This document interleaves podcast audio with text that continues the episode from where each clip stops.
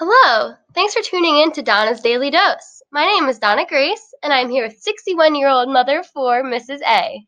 Today, we will be discussing how personal experiences can impact individual views on the use of pharmaceuticals and America's current drug taking culture. Mrs. A, how many prescription pills are you currently taking on a daily basis? Oh, hello. It's good to be here. Uh, right now, I'm currently taking five medications. Do you know what each one of these medications are for and their possible side effects? I do know what they're for, and as far as side effects, um, not really.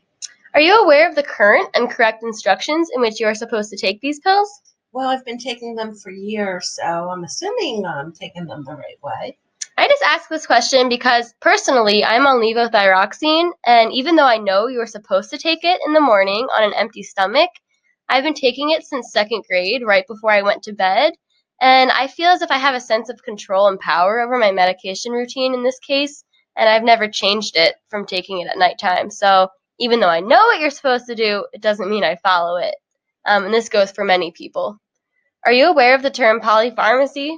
I've never heard of the term polypharmacy. Well, polypharmacy is the use of five or more drugs on a daily basis, and in many people over the age of 60, polypharmacy can cause many issues. It can lead to increased need for hospitalization, higher fall risk, and even higher chance of adverse effects. As someone who is over 60 and takes five pills a day, do you see how it would be possible to confuse some of these these effects with aging? I do, now that you mention it. So, do you feel as a patient then that your prescribing physician is providing you with all the necessary information for you to be compliant with your medication routine? I can't say so. I've been taking these medications for years and we haven't gone over anything new lately. Yeah, so data actually shows that the biggest factor leading to harm from polypharmacy is that doctors are not explaining the medications they prescribe in depth, and many patients are not prepared to ask questions. In addition, many patients believe that their physicians are experts, and therefore the patient just takes and does whatever the physician says. So, if there are any physicians listening, what would you recommend in order, um, you know, to make your drug experience easier? Well, I think it's important to go over each medication, talk about side effects, and seeing if they all work harmoniously with each other and to take into account aging. Yeah, so I know just from me being in nursing school, I often see physicians using medical jargon that commoners wouldn't understand. Um, and often, once the physician leaves the room, the patient looks at me you know, all flustered, all confused, and they say that they have no idea what they were just talking about for the past 30 minutes. And that requires me to have to, you know, go over teaching again with them.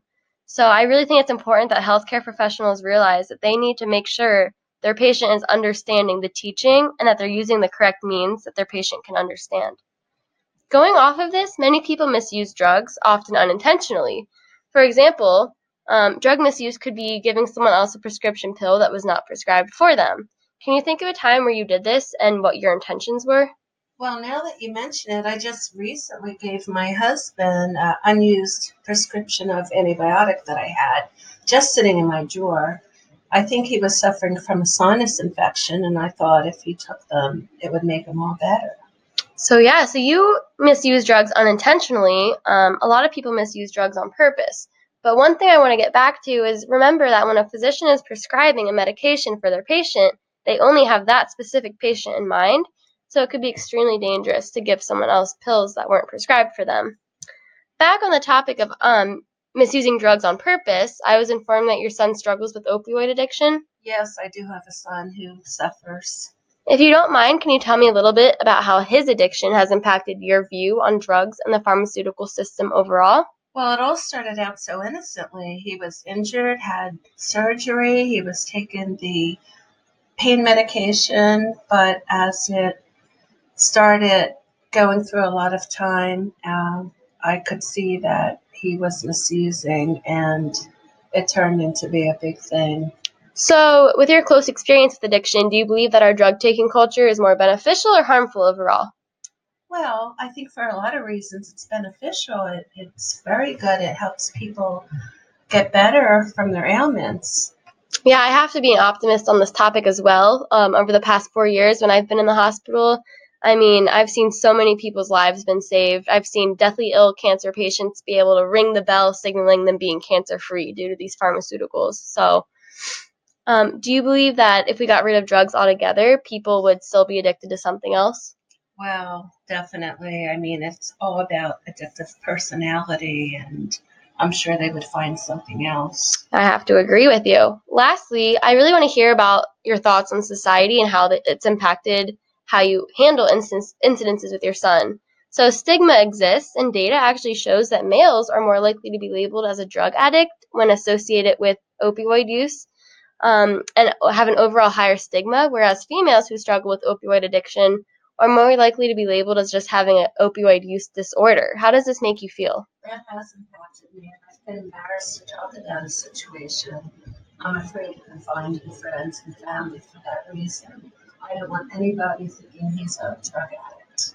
Yeah, so personally, I think the first order of business for our country is to get rid of the stigma. Addiction is a brain disease. Um, you wouldn't look at a cancer patient and tell them just get over it. So how come someone with a different diagnosis, you know, is told this on a daily basis? Um, you know, is there anything you would say to your son if he was listening right now? Just that we support him. We will do anything we can to make it all better, and that we recognize the fact that it is a disorder. Yeah, I you know, I think we hit a lot of things, you know, right on the head today and you know, I'm just going to leave you with the thought that, you know, we need to do all the things we can to get rid of stigma and really make people aware of what this disease is. So thanks for coming on today. I've really enjoyed talking to you. Thank you for having me.